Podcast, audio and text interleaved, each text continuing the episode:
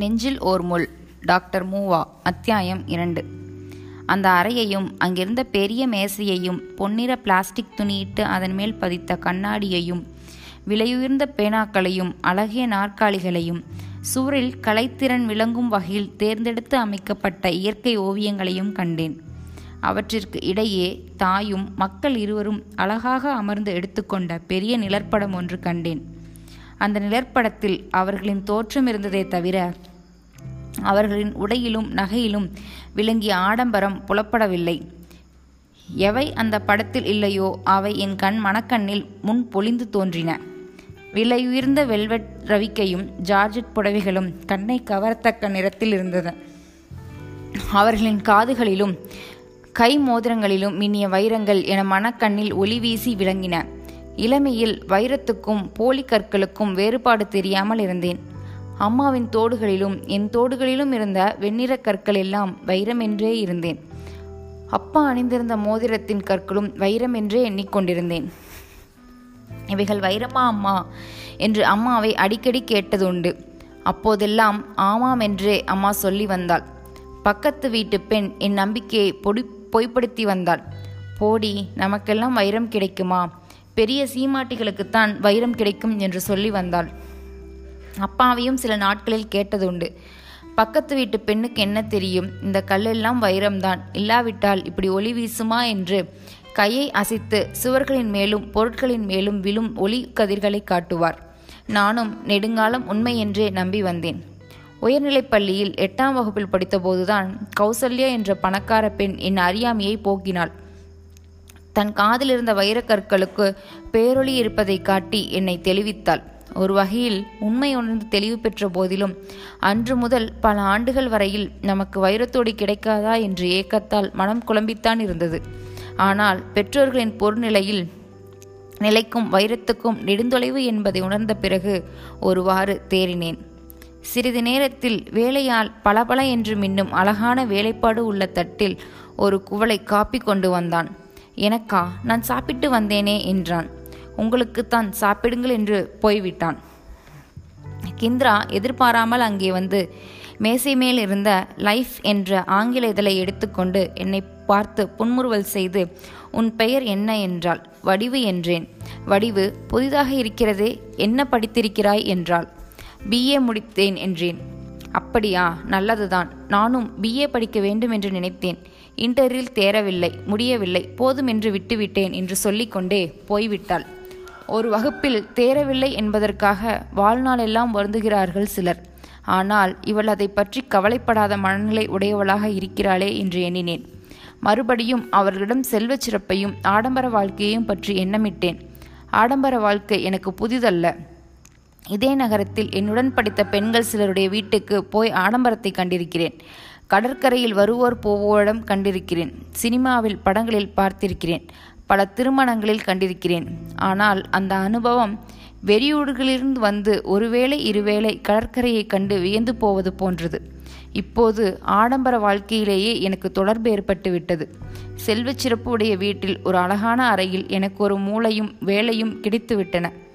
திருவல்லிக்கேணியில் சேப்பாக்கத்தில் குடியிருப்பவர்களுக்கு கடல் நெருங்கிய அனுபவம் உடையதாக ஆகிவிடுகிறதல்லவா? அதுபோல் ஆயிற்று என் நிலைமை. ஆடம்பர வாழ்க்கை தம் உரிமை வாழ்க்கையாக கொண்டுள்ள அவர்களின் நிலைமை கடலிலேயே கப்பல் வீரர்களாகவும் கப்பலோட்டிகளாகவும் உள்ளவர்களின் அனுபவம் போன்றது என்று எண்ணினேன். புதிய அனுபவத்தை எண்ணி மனம் வியப்பில் மூழ்கியிருந்தபடியால் திருக்குறளை படிக்க முடியவில்லை. பிரித்த பக்கம் பிரித்தபடியே இருந்தது. நாற்காலியில் நன்றாக சாய்ந்து உட்கார்ந்து கொண்டிருந்தேன். சந்திரா அந்த பக்கம் வந்தவள் ஆங்கில செய்தித்தாளை என் மேசை மேல் போட்டு சென்றாள். அதை எடுத்து படிக்கத் தொடங்கினேன். முக்கியமான பகுதிகளை விஜயாவுக்கு படித்து சொல்ல வேண்டுமே என்று. மேஜை மேல் இருந்த நீல நிற பென்சிலை கையில் எடுத்தேன். யாரோ டொக் டொக் என்று கதவை தட்டு மொழி கேட்டு திரும்பினேன். இளைஞன் ஒருவன் இங்கிலாந்துக்கு புறப்படுதல் போல் உடை உடுத்துக்கொண்டு மிஸ் கிந்திரா என்று கேட்டான். உள்ளே இருக்கலாம் என்றேன். என்னை விடாமல் பார்த்தபடியே அப்பால் சென்றான். எதிரே கிந்திராவே வருவதைக் கண்டதும் ஓ எங்கே இருக்கிறாயா? என்று பல்லெல்லாம் தெரிய சிரித்தான். அவளும் மலர்ந்த முகத்தோடு அவனை வரவேற்று அடுத்த அறைக்கு அழைத்துச் சென்றாள். அது போன்ற காட்சிகள் பலவற்றை நான் பல இடங்களில் கண்டிருக்கிறேன். ஆனால் வீட்டிற்குள் எங்கும் கண்டாத நினைவு இல்லை. அதனால் எனக்கு ஒரு வகையில் புதுமையாக இருந்தது. நாளடைவில் அது எனக்கு பழக்கமாகிவிட்டது. சினிமாவில் பார்க்கும் காட்சிகள் மேற்கு நாட்டு நாவல்களில் கற்பனையில் காணும் காட்சிகள் வாழ்க்கையிலும் வந்து அமைவது இயற்கைதானே என்று எண்ணினேன். காலப்போக்கில் அவ்வாறு நடப்பதில் தவறு என்ன என்றும் என் மனம் என்னையே கேட்கத் தொடங்கியது. அந்த வீட்டு சின்ன நூல் நிலையத்தில் இருந்த ஆங்கில நாவல்கள் பலவற்றை படிக்க படிக்க அதுவே இயற்கையான வாழ்க்கை என்றும் உணர்ச்சிகளை மாற்றி வளைத்து நாணம் அச்சம் மடம் பயிர்ப்பு என்பவற்றை வளர்த்து நடப்பதுதான் செயற்கை என்றும் எனக்கு தோன்றியது. டைப்பொறியின் அருகே போய் உட்கார்ந்தேன். ஒரு காகிதத்தை வைத்து என்னுடைய பெயரையே டைப் அடிக்க முயன்றேன். எழுத்துக்கள் சரியாக விழவில்லை. சிறிது நேரத்தில் தபால் வந்தது. அவற்றை என்ன செய்வதென்று தெரியாமல் விழித்து கொண்டிருந்தேன். தபால் வந்ததா என்று கேட்டுக்கொண்டே விஜயாவும் வந்தார். வழியில் பக்கத்து அறையில் எட்டி பார்த்து ஓ சேகரா என்று சொல்லிக்கொண்டே புன்முருவலுடன் வந்து என்னிடம் கை நீட்டினார். நான் எல்லா கடிதங்களையும் தந்தேன். திருப்பி என்னிடமே கொடுத்து ஒவ்வொன்றாக பிரித்து ஊர் முகவரி செய்தி முதலியன சொல்லச் சொன்னார். பக்கத்து சாய்வு நாற்காலியில் சாய்ந்து படுத்தார். நான் அவருடைய விருப்பப்படியே வேண்டிய விளக்கங்களை சொல்லி வந்தேன். எதிலாவது முக்கியமான செய்தி தனிப்பட்ட செய்தி நான் தெரிந்து கொள்ளக்கூடாது இருக்கலாமே என்றேன். சிரித்தபடியே அப்படி ஒன்றும் இருக்காது. எனக்கு வயது ஆகிவிட்டது. இனிமேல் காதல் கடிதங்கள் வரும் என்று எதிர்பார்க்க வேண்டியதில்லை. என் முகவரி இருந்தால் பிரி. கிந்திரா சந்திரா என்று பெண்களின் பெயர் இருந்தால் பிரிக்காமல் கொடுத்துவிடு என்றார். சிலவற்றை விரிவாக படிக்கச் சொல்லி இப்படி இப்படி பதில் எழுதிவிடு என்றும் சொன்னார். பதில்களை பற்றிய குறிப்புகளை அவ்வப்போது பென்சிலால் குறித்து கொண்டேன். சில கடிதங்களை பாதுகாத்து வைக்குமாறும் சொன்னார். இவ்வாறு தபால்களை பார்த்து கொண்டிருந்த போது ஒருவன் தலையை சொரிந்தபடியே எதிரில் வந்து நின்றான். விஜயா அவனை பார்த்து இப்போது நான் எங்கும் போகவில்லை. கிளப்புக்கு நான்கு மணிக்கு போவேன்.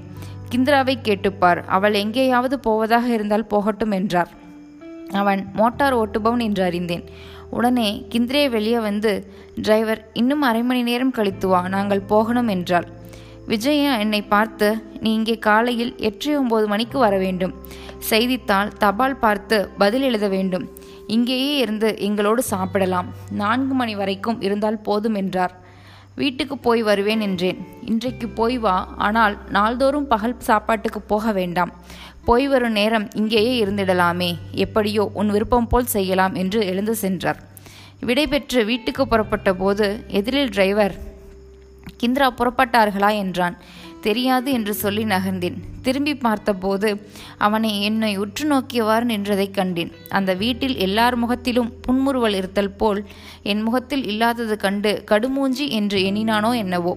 காரணமில்லாமல் அவனை பார்த்து சிரிப்பது எப்படி? நினைத்தால் நினைத்து போகட்டும் என்று வந்துவிட்டேன். காதல் கடிதங்களை பற்றி விஜயா கவலை இல்லாமல் சொன்ன சொற்களை நினைத்து கொண்டேன். எவற்றை பற்றி மற்ற பெற்றோர்கள் அஞ்சி இருக்கிறார்களோ? அவற்றை பற்றியே இந்த தாய் இயற்கையாக மதித்திருப்பது எனக்கு விந்தையாக தோன்றியது. இவருடைய மனநிலையே தனிப்பட்டது என்று உணர்ந்தேன். வீட்டிற்கு வந்தபோது அப்பா இல்லை. எப்படிம்மா வேலை? என்ன சொன்னார்கள்? என்றார் அம்மா. நல்ல வேலைதான் அம்மா. ஒன்றும் துன்பமில்லை. சும்மா போய் வந்து கொண்டிருக்கலாம் என்றேன்.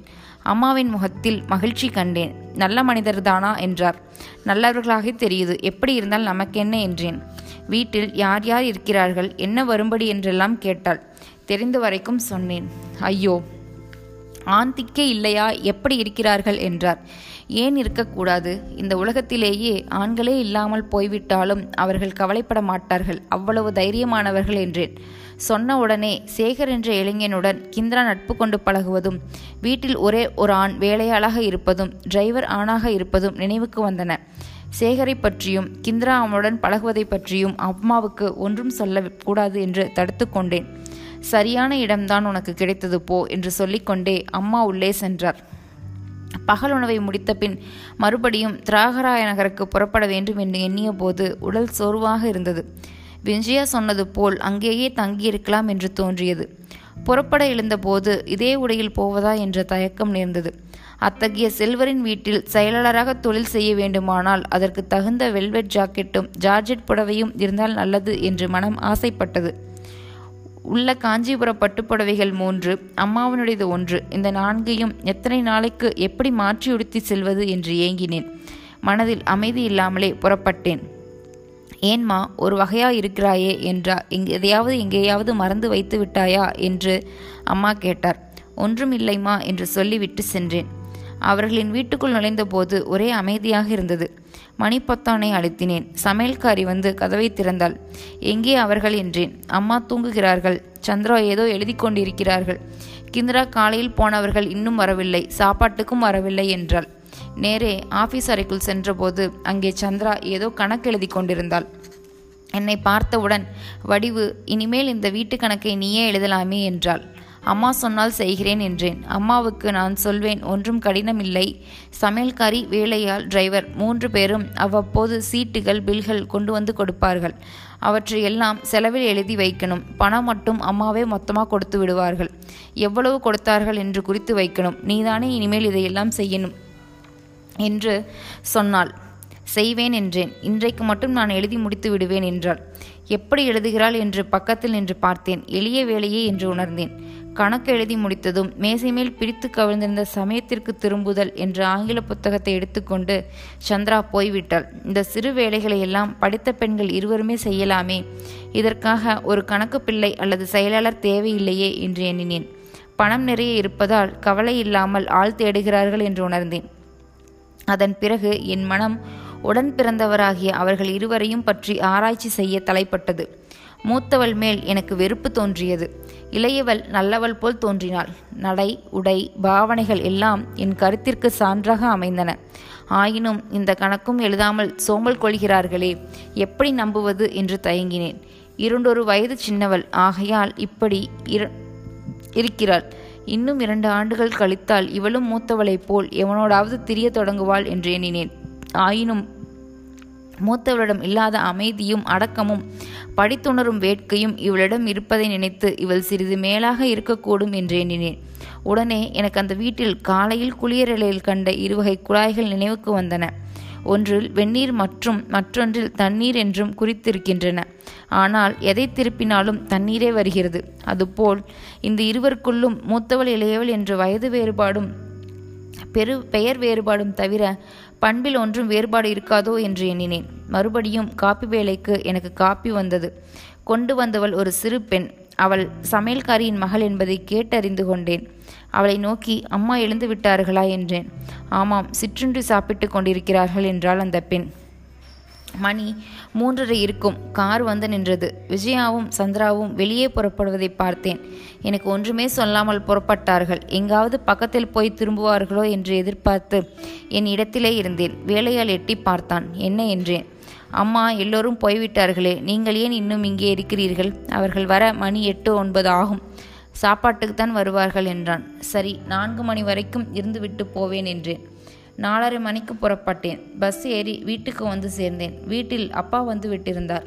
எல்லா செய்தியும் கேட்டறிந்தார். இன்னும் ஐந்தாறு மாதம் இரு அம்மா நமக்கு ஏன் இந்த தொழில்? சும்மா கொஞ்ச காலத்திற்கு பொழுதுபோக்கை போவா என்றார். இதுவே வாழ்வு என்று எண்ணி என் மனம் சோர்ந்து விடலாகாது என்ற நல்லெண்ணத்தால் அவ்வாறு சொன்னார்.